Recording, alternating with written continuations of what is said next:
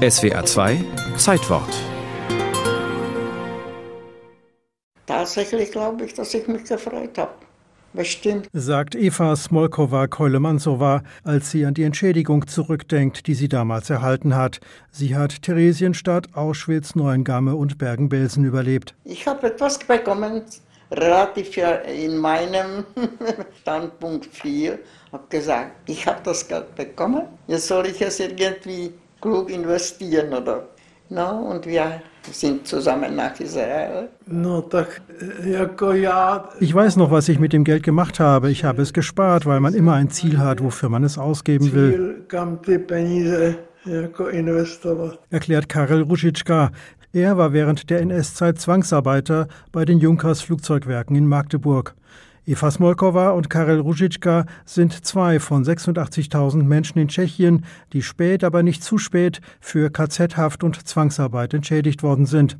Möglich wurde dies durch das deutsch-amerikanische Regierungsabkommen vom 17. Juli 2000 zusammen mit einer gemeinsamen Erklärung der Regierungen und Opferverbände aus Mittel- und Osteuropa. Deutschland, das heißt die Regierung und deutsche Unternehmen stellten 10 Milliarden D-Mark zur Verfügung, um jene Menschen zu entschädigen, die bis dahin leer ausgegangen waren, weil es für Zwangsarbeit nichts gab und weil sie hinter dem einstigen eisernen Vorhang gelebt hatten.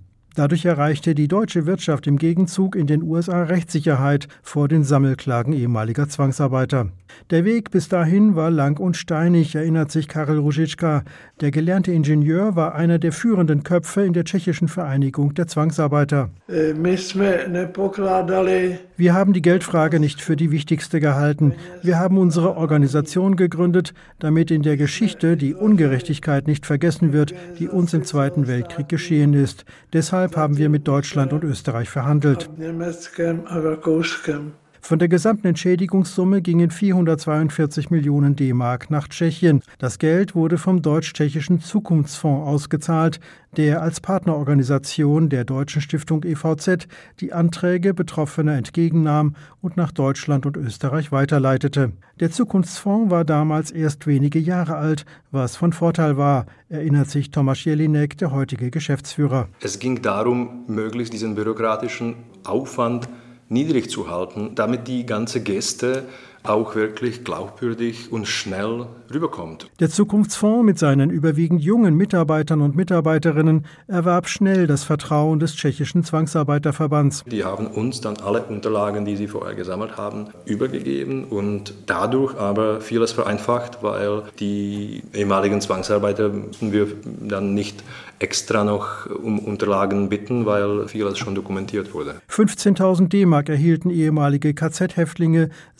7.500 bekamen ehemalige Zwangsarbeiterinnen und Zwangsarbeiter. Ich glaube, die Höhe ist nicht so wichtig, sondern die Geste. Die Höhe ist immer relativ.